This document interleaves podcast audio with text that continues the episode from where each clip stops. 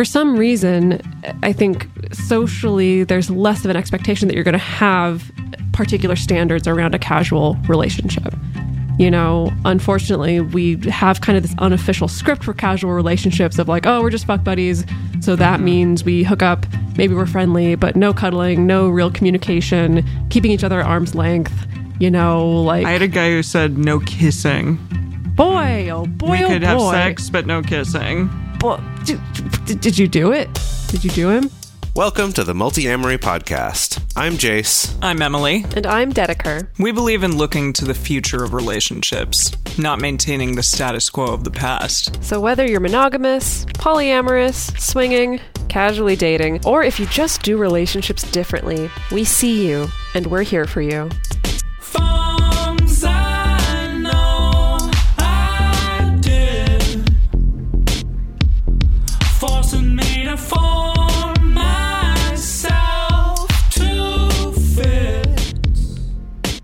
On this episode of the Multiamory podcast, we're talking about relationship standards. Standards are discussed a lot, particularly when people are dating. Many people, usually women, are criticized for having standards that are, quote, too high, hindering their ability to find a partner. Or other people might be criticized for having standards that are too low, opening them up to being taken advantage of or keeping them in an unhealthy relationship. So, in this time, as many more people are jumping back into the dating scene, we'd like to take a look at what standards even are. What does it actually mean to have standards that are too high or too low? And how to reevaluate your standards if you think you need to. So we have covered healthy slash unhealthy relationship expectations. That's in episode 142, which was a while Goodness. ago. Thousand years Yeah. ago. A thousand billion years ago. We've also covered relationship goals. That was less than a thousand years ago. That was in Multiamory episode 213. But I realized we haven't necessarily looked at standards. And before we dive into the difference, I want to hear from the two of you just off the top of your head, what do you think of when you hear the word standards in the context of dating and relationships? Immediately when I hear the word standard, something that I think about is, and yeah, for better or for worse, just I was not ever raised in a religious environment. So I think if I met someone who was uber religious, it would be very challenging for me to date them because I would have like no emotional touchstone whatsoever for that. And I would have a lot of awkward questions and it wouldn't be great as I do on our other podcast with the two of you. So I do feel like I, I uh, that is a standard or an expectation that like I that somebody i- i- maybe they can be spiritual or whatever, but not that they are like uber uber religious, perhaps. Okay. Interesting. I think for me, what comes to mind is more just about how you're willing to be treated by a partner, by someone you're dating. You know, so I guess it would come up in the context of what are your standards in terms of a person, you know, being affectionate to you versus being critical or, or maybe a little bit mean, or maybe standards for how consistently they do what they say they're going to do. Maybe something like that. But I I also like feel like if I heard someone say standards, I might also wonder if what they really meant was like how much money this person makes or how attractive this person is. And so I feel like it really covers a pretty wide range of of of qualities or things like that. It really does. Yeah, and I do feel like some people are just out, uh, they have a very clear idea of what they expect and want in a relationship, and others are more go with the flow. But yeah, as you said in the intro, some people tend to be uh, you know, told that okay, women believe that uh, their standards are too high, or others believe that their standards are too low, or something along those lines. So that's something to examine here. I'm interested in what you found, Dedeker. Well, first, I'm going to combine what both of you said because when just now this just popped up in my brain when I hear the word standards in the context of dating and relationships, it brings up a memory of an exercise that I did at the tender age of probably 13 or 14 when I was still mm. in the evangelical church. Oh, Right. gosh and it, and it was an exercise in a in a Sunday school class of all girls It was a handout we were given where it was essentially like a list of qualities that you might have in a boyfriend or a future husband. Oh, goodness. And right. each of these qualities was attached to a dollar figure and you were given like a fictional amount of money and it the whole purpose of the exercise was kind of like what are the qualities that are most important to you but they but these qualities were also arbitrarily valued at different price points based on the person who wrote Right, the of exercise course, and as i'm saying yeah. this i cannot remember for the life of me why we did this All right. I mean, Because they wanted you Sunday to be with someone religious. Well, I was thinking your Sunday school teacher was just like they found it and was like, I guess I'll do this because I don't know what to do with these kids today. it's quite possible There you go. But I don't remember if the purpose of the exercise was, yeah, you should be thinking about these things because obviously you're not dating around. You know, the next mm-hmm. person you pick is going to be the person. So you got to be very clear about what your standards are and very clear on what you value. Or alternately, it's quite possible the whole point of the exercise was to shame women and girls for Yeah. being too picky or for thinking that they can have like a laundry list of expectations of a future partner or whatever. yeah, It's- you're like it's trying to equally train possible them, train them early way. to have lower expectations or something. It's like you can't afford all Really? of them, so Oh goodness. maybe. It's yeah, it's quite possible. I don't know. I would have to track down that exercise. If anyone else has religious PTSD and grew up during evangelical purity culture and knows what I'm talking about, please reach out to me because I'd be fascinated to take a look at this again. That's what I think of with standards. Great. Well, there you go. So let's take a moment to, for the purposes of this episode, break down the differences between expectations, standards, other relationship criteria, and also featuring boundaries, because it seems like boundaries just kind of make their way into everything. So these are two definitions for the word standard listed in the dictionary that we found. The first one is a level of quality or attainment. And the second is something used as a measure, norm, or model in comparative evaluations. Okay, so kind of like Okay. you know the gold standard or elite standard or Yeah. AAA standard or whatever, and then the second one's like this is the standard practice or the standard Mm. way to do something. Got it. Okay. So the way we talk about standards in dating and relationships kind of tends to encompass both of these definitions, like the quality of a partner or a partnership that we are looking for, as well as the baseline of comparison that we may be holding people up to. Yeah, like hmm. I have heard that a lot out there. I don't think that I think of people in this way. Like, mm-hmm. also, my question is how do you know immediately if a person is like up to your standards or not? Like, there, this is potentially like a lot of information that you have to give someone to figure out whether or not they rise to that standard. Like, you can't probably even find all that out in an evening. Oh, definitely not. It's interesting to preview a little bit of what's coming later in the episode is I did poll our patron group about this, about how people define standards, what standards they hold, if they think there's such a thing as too high or too low standards. And that was an interesting recurring theme that there were people who were very clear on what their standards were, often based on past experiences, based on, you know, I want a partner who has this, who can do this, who can offer this, who's okay with this, so on and so forth. Mm-hmm.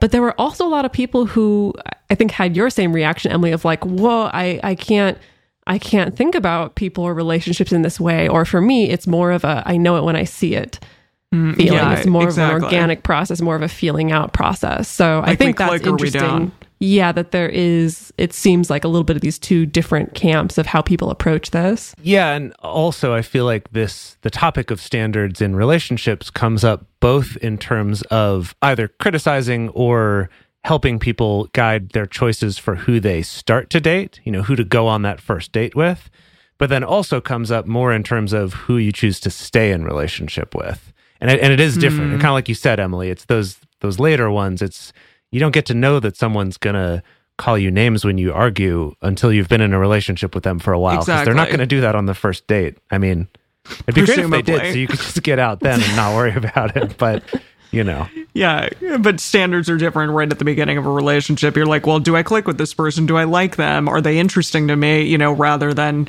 are th- is are they going to be the father of my child or something? right? Well, I do think it does seem to depend on what intention you're holding and what you're looking for when you start dating. I hear about the standards thing more frequently in the context of people who are very intentional of I want to find a nesting partner. I want to find someone to co-parent with. I want to find my soulmate. You know, like Yeah. I, I think we at least what I glean, what I osmose from my own culture and my own community is people tend to have less of this sense of "Oh, I need to cling to this particular list of standards when I'm just looking to casually date or hook up with somebody. Absolutely. Yeah. Then, how do these standards compare with expectations or maybe boundaries or some other things? So, these are some definitions that we used from that uh, relationship expectations episode way back 142. So, expectations concern how you want a relationship to turn out or how you want a partner to act. And then boundaries reflect what your conduct will be in order to protect yourself in light of something that goes counter to your values. And then deal breakers are behaviors, actions, or qualities that one will not tolerate within their relationship. So, kind of that's the the overlap with boundaries, or like a type of boundary is that sort of deal breaker type of boundary where it's if this happens, I'm I'm out totally, versus a boundary that maybe just involves you you know, enforcing that boundary for yourself, like I'm going to not participate in a conversation where X happens, or I'm not going to be in a room while this is going on, or something like that. That that those might be boundaries, but not necessarily the deal breaker type. And then we also defined need is something that you ask for and communicate to your partner, but it's something that you want them to do rather than something that you're able to do for yourself, like a boundary. I thought that it was important to lay this out because uh, there's a lot of overlap here, right? You know, I think that standards and expectations and relationship needs and deal breakers and all these things intersect quite a lot. And so, while it's, I don't want to make the argument that these are completely separate, you know, completely separate concepts that uh, have no overlap whatsoever, I did just kind of want to clarify our language for this episode just to keep that a little bit clear. So, the way that I think about it, the way that I puzzled all this together, uh-huh. and how I think these things relate to each other is in my brain, it's like your standards, they serve as like the measuring tool. And the measuring tool informs your expectations of your partner or your potential partner's qualities or behaviors. And where needs come into play is like you communicate your needs, your relationship needs, and you enforce personal boundaries so that you can co create the relationship with this other person that does meet your standards, that does meet your measuring tool. And part of that being that, of course, you're using your personal boundaries, or you may choose to end a relationship if it's not meeting that standard or if there's certain deal breakers involved. Does that feel like that clears it up at all? that was the way that I made sense of it in my brain. But language is hard, and these concepts have a lot of overlap. Yeah, because it feels like values, which we talked about fairly recently as well, are also a part of it. So, yeah, and and one might say, okay, values and standards are fairly similar, but values are kind of personal, and standards are like what you throw onto the other person. is like, I want you to be these things. I believe in these things for myself. I don't know. So that is kind of the boundaries versus expectation thing. Like expectation is external and boundaries are internal.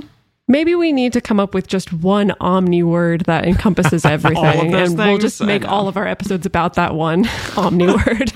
I feel like in this context though that there maybe is a similarity between you know when we talk about boundaries. We talk about boundaries kind of being your this non-negotiable thing that's you can you can enforce yourself and that it's something that ideally in a good relationship you're never touching up against those right? Like the, the they're not sort of someone who sits right at your boundary is not the goal. That's just sort of your last line of defense. It's like we can't go past this point and hopefully we don't have to get close to it very often if at all. And maybe at least in the way people tend to use standards it is a little bit more like a minimum standard is how people tend to talk about it versus you know well i'd like to find someone who does these things or who does that or has these qualities but my standards are kind of but this is sort of the minimum. They've at least got to match up to these in these particular areas. So maybe there's a similar thing to boundaries. I I don't think I don't think we can use one omni word to replace all of them, of course, but Probably not. we could try. we could try. But I think there's maybe a similar thing there where there's a difference between thinking of a standard as a minimum versus thinking of a standard as this is what I want, as a, as sort of a goal in who your partner is or how they treat you or something. I don't know if that's always how people use it, but I'm just kind of thinking of what what distinguishes it from other things like expectations or desires or needs or things like that. Well, do you want to know what science says? How science defines Oh, standards? Science. I love science. I took a dive into just what research studies are out there on relationship standards. I wasn't necessarily looking for anything in particular. I just wanted to see how do researchers define relationship standards. And I went down a really interesting rabbit hole. So I stumbled onto the work of Professor W. Kim Halford from the University of Queensland in Australia. And he and his colleagues have basically performed a billion years of research on relationship standards, everything including intercultural differences in relationships and how that influences standards, co parenting relationships, how that influences relationship standards, and also in same sex relationships as well, which we'll get to a little bit later. And this is how he and his colleagues define it quote, Relationship standards are beliefs about what makes a good romantic relationship. And I think that corresponds with what you were saying, Jase, about it being a little bit different from a bare minimum and more about the like, you know, this this is what I want. You know, this is something that is desirable for what I think is a good romantic relationship. Yeah, I still think of it as a minimum, but it's like a minimum of what's still good versus a boundary, which is like the minimum tolerable at all of like, now I'm mm-hmm. getting out of here if we're even close to this. So, yeah. Right. Interesting. Interesting. But I could still see that being like, okay, it's the minimum of what still counts as good. so maybe that's Yes. maybe that's a better clarification. Good job, So- Professor Halford. Professor Halford, well, well done. Well done. Good job. Well, so actually, very good job because I noticed that Halford and his colleagues seem to be one, one of the few, if not only, research teams that are actually looking at relationship standards as they specifically play out in same sex relationships. You know, of course, as we've talked about on this show, the really frustrating thing is so much research is just done on white, cis, heteronormative, often presumed to be monogamous, sometimes also even married individuals, that that's considered the default blueprint for a relationship. And so the Gold for standard, It is- as Oh, it were. wow. Yes. Bringing it back yes. around. And so I was really excited to see that they're actually doing research on relationships and on people that are not that, which is super helpful and really valuable. So he did 2020 study titled Assessment of Couple Relationship Standards in Same-Sex Attracted Adults, where he and his research team laid out both the common relationship standards that have been determined by other studies to be important in heterosexual relationships, as well as some relationship standards that are unique to same sex relationships, which I thought was so valuable. Basically, the whole point of this study was there's already an existing research, like assessment scale for relationship standards that have been applied to heterosexual couples. And the whole point of this was to create one that also included these unique standards that show up in same sex relationships, which I thought was really important work. So these are the ones that are on like the standard scale in a lot of research on relationship standards right now. So the first one is couple bonding is held as an important relationship standard. So that includes things like expressions of care, love, intimacy, things like that. Another one is family responsibility. So that looks at things like how do we manage our extended family relationships? How do we maintain face, essentially like our social face? How do we maintain harmony within our family? This one really surprised me. Religion is hmm. also on the scale. So, as in how important we both feel in our partnership about shared religious rituals, how important we feel it is to raise children in a particular faith, or how important it is to hold a belief that our relationship is sacred or blessed by a higher by a higher power in Oh, wow. some way. Yeah. Well, I'm I'm surprised that this surprised you at all, though, because it's like if that's an important thing in your life, then absolutely. I mean, that was always what was, you know, just beat into all of us growing up Christian was like you have to date and you have to eventually marry a Christian person because otherwise hmm. they're going to lead you astray. Your kids will be For sure, awful. that you- you, know, all that stuff. that did happen to us, to both of us. yeah. So there you go. They're not wrong. Yeah. So that one doesn't surprise me at all. I'm like, yeah, yeah, that's if that's something you think is really important, then that's going to be an important thing to find in a partner. Or or maybe do get led astray. I don't know.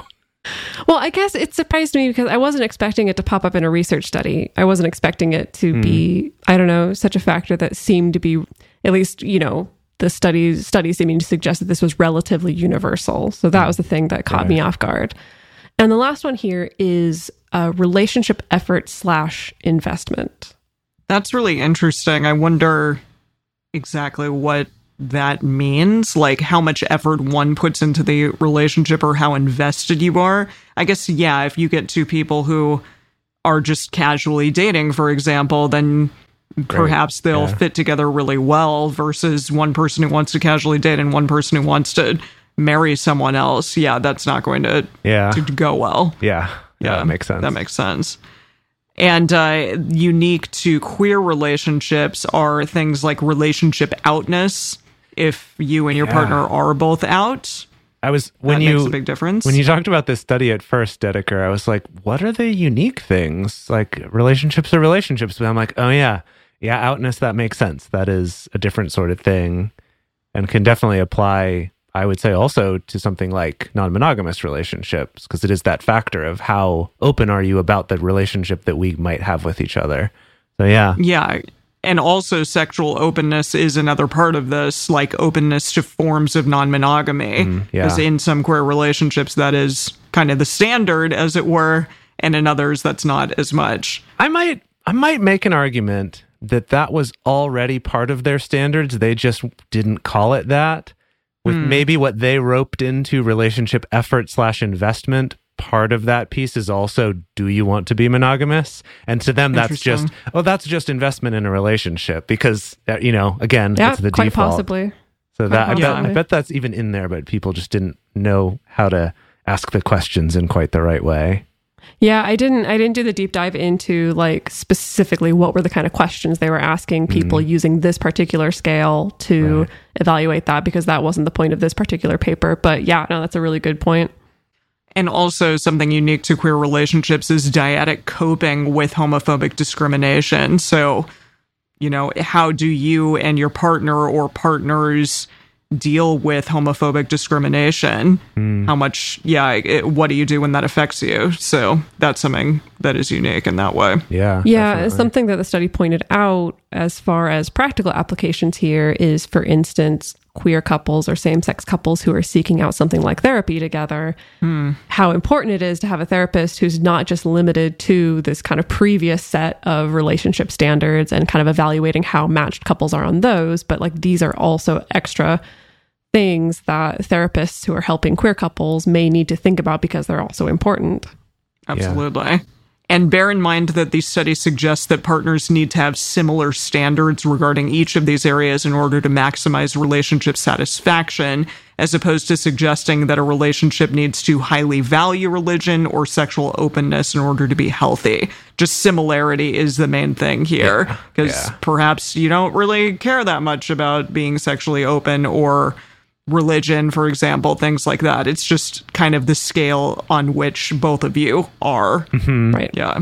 Yeah, although I mean, now just just from this brief description, I'm like, well, you could have two people who think religion's very important, but they're in different religions, and that's not compatible. So it's not maybe Yeah. not a linear scale exactly, but but yeah, uh, that makes sense though. It's we have to be similar in however that area is. You know, however Yeah. we might measure that area.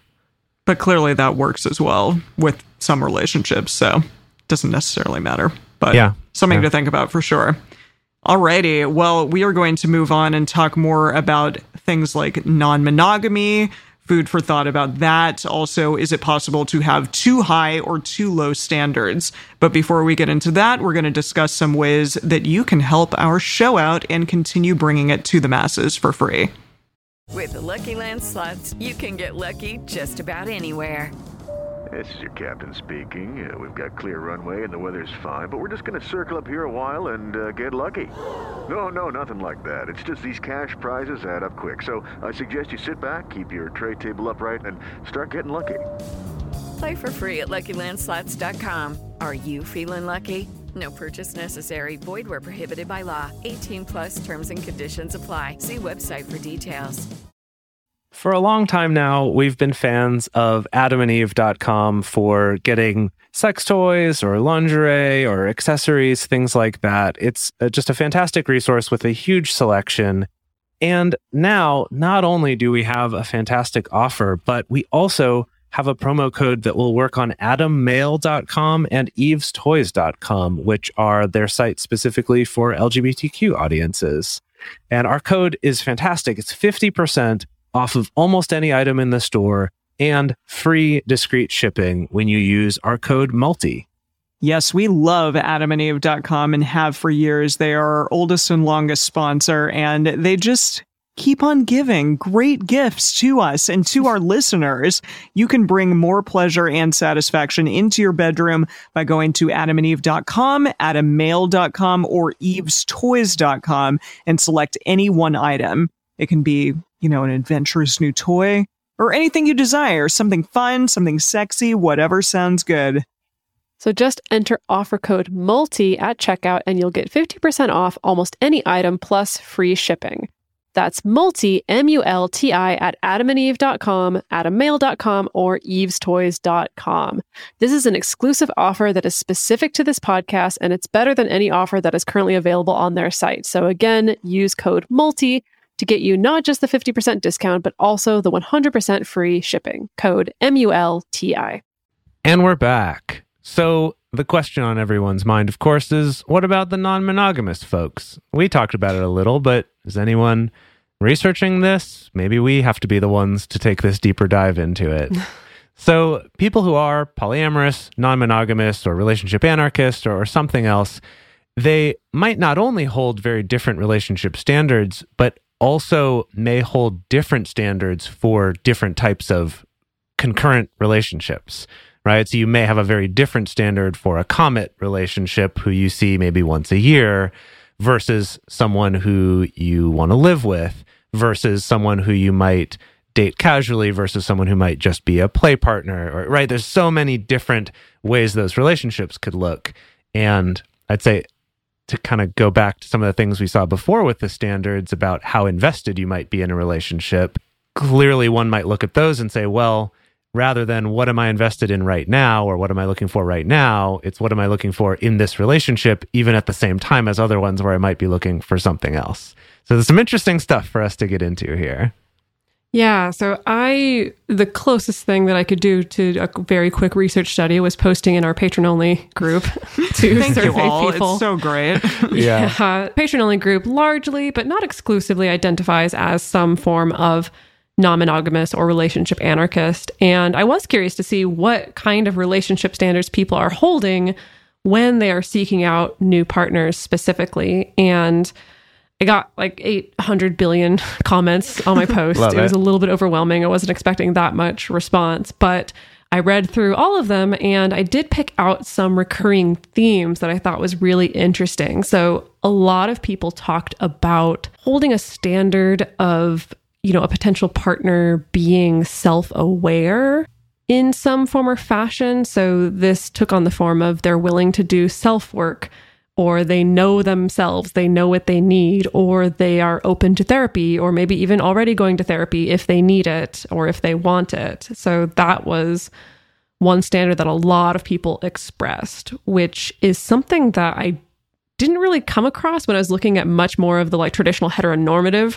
resources mm-hmm. about relationship standards. A lot of people expressed also wanting to find someone who has similar views as far as about morals or ethics. Sometimes that was specifically about political views, but often it just came mm-hmm. back to we have to share similar morals and a similar sense of ethics. The morals and ethics question is interesting, but I could see that making sense that it would be extra important in non monogamous relationships because if you're stepping outside of saying, okay, there's this kind of predefined script about what relationships look like and how we behave socially and sexually and stuff like that, that that we're doing a lot more outside of that box, just going, okay, we're sort of paving our own path. And that really relies much more heavily on thinking about your morals and your ethics and, and making choices not just because it's what everyone does, but because you're really evaluating that. And I think that makes a lot of sense that you would it would be extra important to find someone who lines up with you in those ways. Yeah, another recurring theme was this idea of, you know, I want to find a partner who has their own schedule, they have their own life, they have their own friends. Essentially, they have other support systems and other things going on than just me and just the relationship. Which I also thought was really interesting. That doesn't really show up when I look at these very traditional lists of relationship standards. Yeah. I think a lot of people sort of leave their friends their their friends become much more like back burner to their main core relationship and potentially kids and you know the family life and that is really interesting that there's that specific distinction here and I appreciate that about it because I think in in regardless of what type of relationship you're in having your own things is really really important Yeah. But yeah, but most of us just take for Don't think granted that, about you won't have any Yeah. other relationships or life outside of me if we're together. yeah And that it's quite okay and quite healthy if right, you right. don't Yeah, have that's any of certainly that. that is certainly how I lived all of my romantic relationships before starting to explore non-monogamy and that's when it all started coming apart and realizing Mm-hmm. that that wasn't the best thing actually. Somewhat related to that was a lot of people expressed wanting to find a partner or a partnership where the other person has a sense of passion, something they're passionate about, a sense of their own interests, or maybe a life path, not necessarily a career path. I think the traditional version of this is wanting someone who has a stable job, mm-hmm. perhaps, or like has an established career. And it seemed like people were more open to this person has some kind of life path, something that's guiding them, something that is driving them forward, not necessarily career based. And something, I don't know why this was a little bit surprising, but a lot of people just said kindness, just straight up. I'm glad it's That's on there standard. as yeah, I, opposed to I think it's great. yeah, the other research that we looked at didn't name that as one. And I'm sure people want their partners to be kind, but I appreciate that our patrons are saying that. Yeah. Yeah. Some good people. Indeed. A lot of people also expressed, you know, wanting someone who can respect other people's boundaries and also express their own boundaries, like wanting someone who's able to say no to things so that they can trust that their partner is actually able to consent or not to different things, not just sexual situations, but life situations in general. And of course, one that a lot of people expressed was, you know, holding a standard of dating someone who's already okay with non monogamy or maybe even already experienced or possibly even already partnered as well.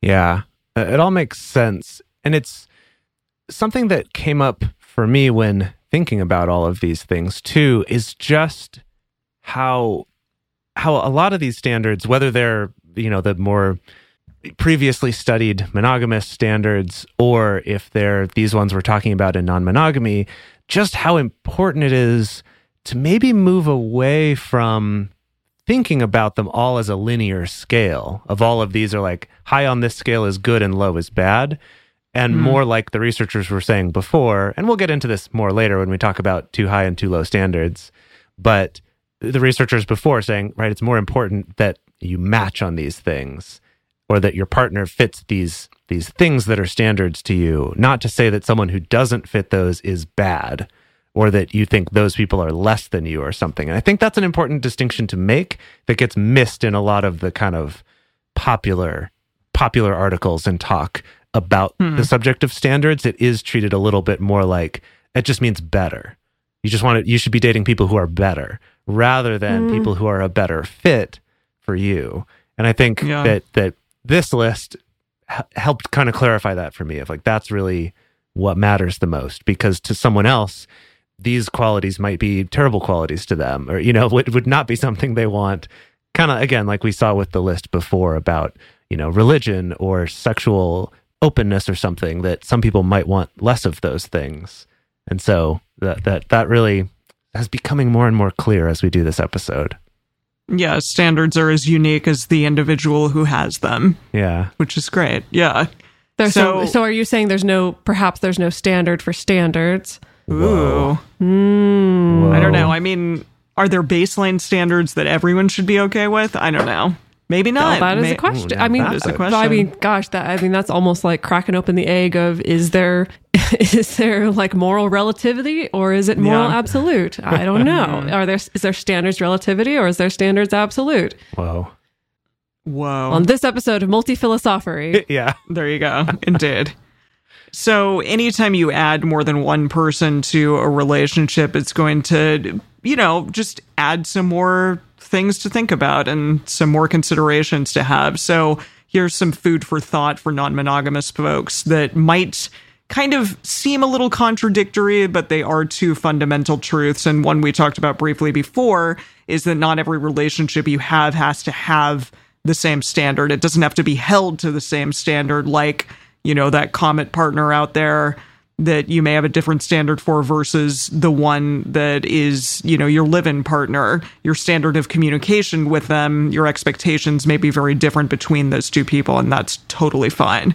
And also, second, you may have some standards that are healthy for you to hold regardless of the type of relationship. So you may have a baseline for yourself of care and respect and communication with both your casual comet partner and your live in partner. So they seem like they're a little bit diametrically opposed, but they're not. They they still can both be true, even if they are a little separate from one another.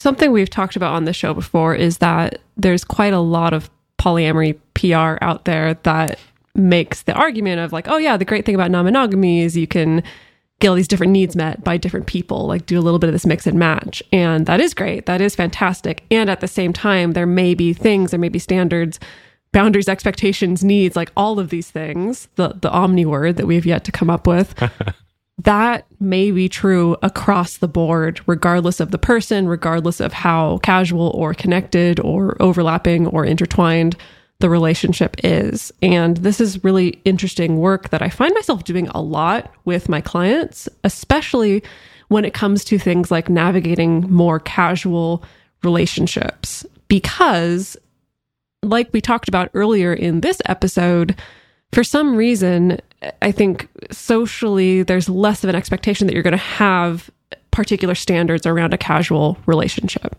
You know, unfortunately, we have kind of this unofficial script for casual relationships of like, oh, we're just fuck buddies. So that mm-hmm. means we hook up, maybe we're friendly, but no cuddling, no real communication, keeping each other at arm's length. You know, like, I had a guy who said no kissing. boy, mm. oh boy, we oh could boy. have sex, but no kissing. Did, did you do Yep. it? Did you do him? Yeah, you don't, I, you don't I have to disclose that, Yes, Emily. I was sleeping with him for a while, but then eventually, Wow. after a while, he was like, "You know what? We're getting like too intimate. We need to like not kiss. We can have sex, but not kiss." What? That was a low standard that I had that I dealt with, that I like kept around for a mm. while. It was real not not cool. Not cool. Wow. Well, okay. I think that's actually a perfect example that I find myself helping a lot of clients come to the realization of like, yes, I can consent to a casual relationship. I can be really clear about what I expect and don't expect from this relationship. But I can also recognize there's a particular standard of care or communication that's not being met by this casual relationship. And mm. I, I think that's really revolutionary for a lot of people because I, I think we have been socialized to think if it's a casual relationship, expect absolutely nothing. Yeah, you know, don't yeah. expect them to Good text luck. you back. Don't expect them to be kind to you. Don't expect them to care about your well being. Don't expect to be able to make any requests of them when that's not true. You know, actually, the best quote unquote more casual relationships are ones, in my opinion, that have all those things. So that's just something I encourage people to think about that we can kind of get hemmed in by these boxes of how we think our standards are supposed to be for different types of relationships. And there may be some things that you hold that are actually a little bit more universal, Yeah, even if this person is not the person that you're co parenting or living with. Like fucking kiss me if you're gonna fucking fuck me.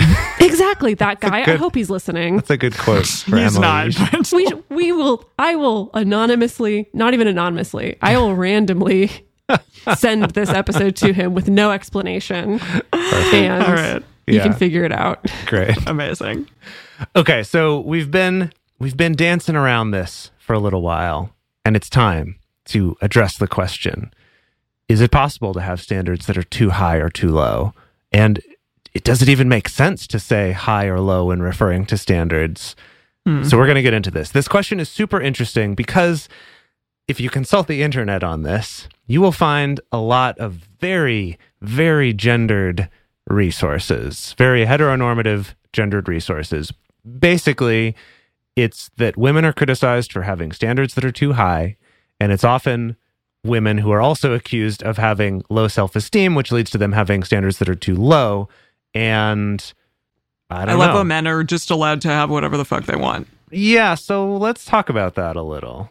Yeah, so a lot of these much more quote unquote traditional resources out there do speak to the importance of self esteem and self worth in order to create healthy standards that aren't too high and aren't too low.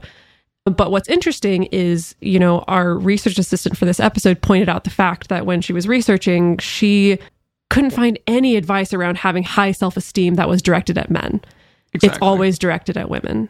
And even when she Googled, quote, relationship standards for men, all of the resources on the first page were still directed toward women looking for men. The standards to apply to men. Yes. Right. And I think that Are men this like really like hot commodity? Like what? like I don't know. It's just strange to me.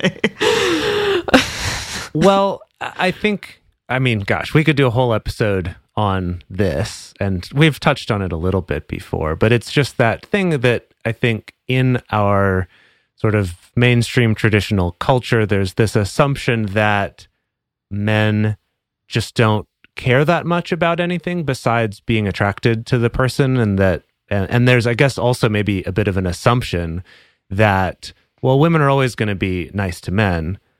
It's just that men aren't always nice to women, and so women are the ones want- who need to want have to be- standards. right. Right. I think that also is ropes in the assumption that women are always going to want to be monogamous Yeah, that's with men. right. Mm-hmm. And so standard wise, that's often one of the standards is does he want to just be with you? Does he, you know, treat you like a queen or, you know, whatever. There's depending on what articles you find, it's either worded in a very traditional religious way or it's Yeah. worded in this very, you know, young, modern, hip language, but they're basically saying the same stuff. They're basically Yeah. still all prescribing to this same belief that just it sucks. It's really problematic for so many reasons. And like I said, we could do a whole episode on it, but I think it it really does everyone a disservice by one assuming that men don't have standards and that it's not even worth talking about, and then also assuming that any sort of relationship compatibility issues are entirely women's faults for not having high enough or low enough standards. Yeah. No, no one's being love helped by this. Roll this is this not on its good. head. Well, Yeah. speaking, I mean, speaking of problematic things, the only place that I've come across resources or content aimed at men about their standards has been often in like really gross pickup artist spaces mm. Yeah. where the standards are only about where a woman falls on a scale of zero to 10. Right. Right. Right. That's. That's the first thing that comes to mind for me. Maybe there's some kind of secret treasure trove for for like crunchy with it feminist guys where it's talking about their standards and stuff like that that's out there that I haven't found, but it's like that's what my exposure has been to it. Yeah. Maybe it's just that that language is not the language that's used. Like maybe it's just that mm. calling it standards might be something that's just because that's so entrenched in this one way of looking at relationships that maybe the other advice out there just doesn't talk about it in that way. I don't know. That's an interesting it's an interesting thing. Maybe someone out there will make this resource though if it doesn't exist already. I think you mean us, and yeah, we should work on that, perhaps. so, okay, Dedeker also asked the patron group this question, this like too high, too low question, and there were some really interesting responses. The primary recurring theme was that if people accuse you of having standards that are too high or of being, you know, too picky, just don't believe them. Just nah. Uh, they may it may make it harder to date, but sacrificing too much can lead to a lot of hurt and regret. That's really yeah, a, interesting. a lot of people said that in various Yeah. ways of just yeah, I've been criticized. People have said I'm too picky, but I've at this point I've learned like nah, nah, my standards are just right.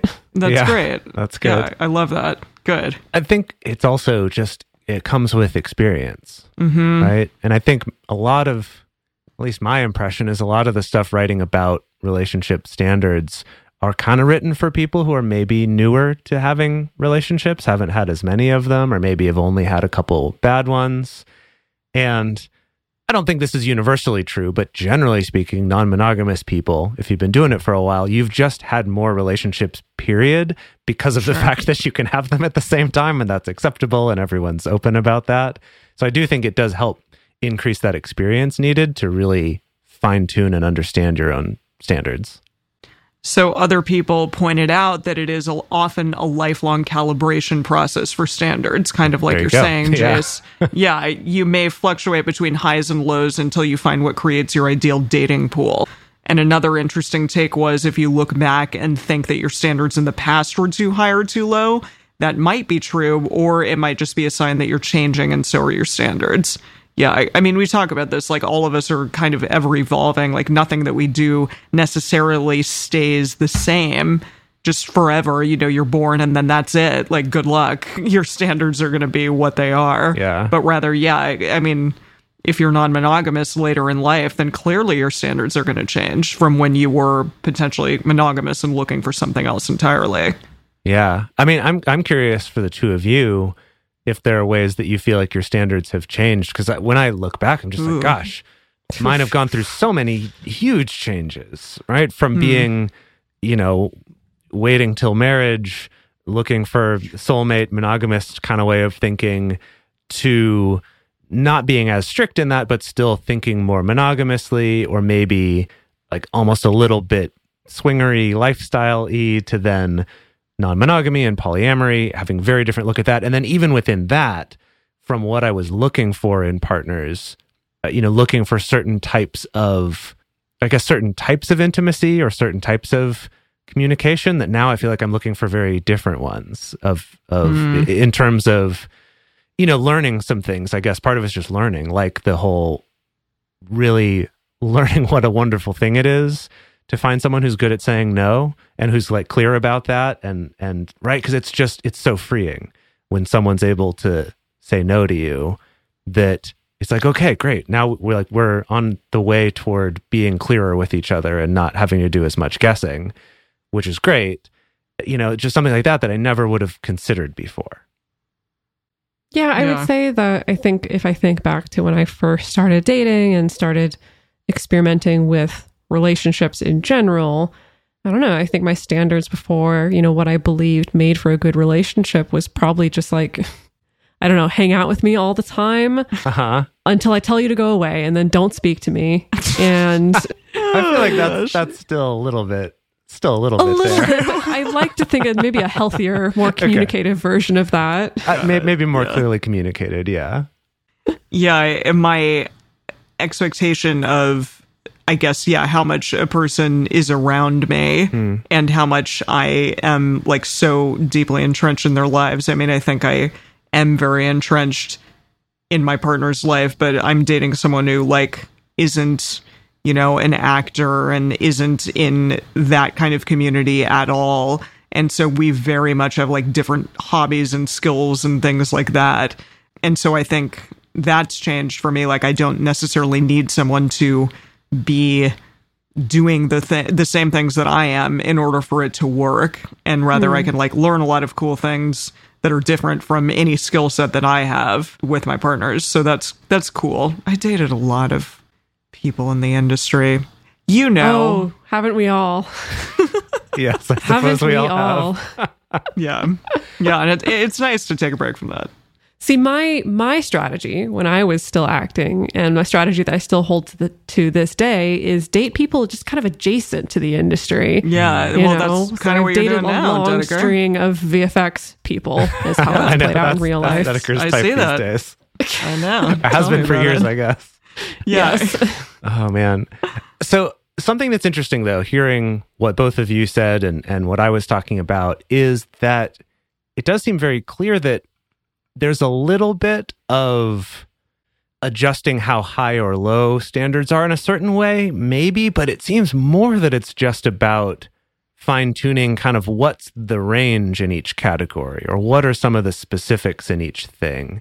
And so calling them high or low is maybe part of what I'm ending up taking issue with as mm-hmm. we've kind of been diving into this more that maybe calling them high and low isn't so much the issue, but maybe it's more looking at how big is your window for flexibility within this standard area that's still going to feel really good, that still could be a good relationship. And I think that's an area where, at least in the traditional way of looking at relationships, some of my areas of that you might call lower.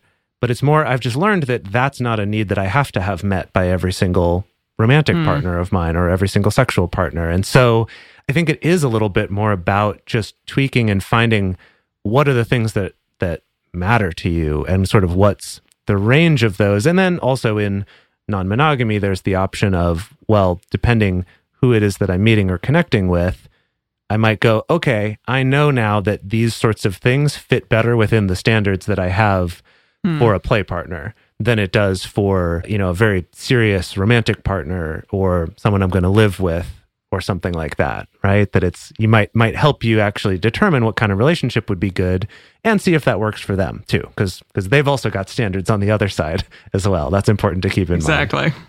So let's look at some practical exercises that you can do for examining your standards, getting some clarity on that for yourself, especially if you're someone who's like, gosh, I don't even know. I haven't thought about this.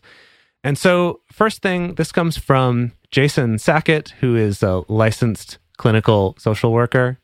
And it's a, he says, a good starting place for setting standards is writing down a list of the qualities and behaviors that make you the happiest in a relationship, are the most meaningful to you, and that are non negotiable.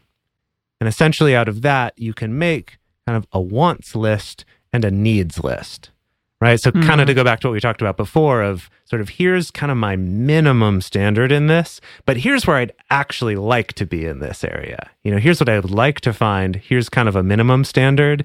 And you're starting to establish a range or an area in that. And feel free to update this list continuously, right? Revisit this, go back and be like, you know what? Actually, that one turned out not to be so important.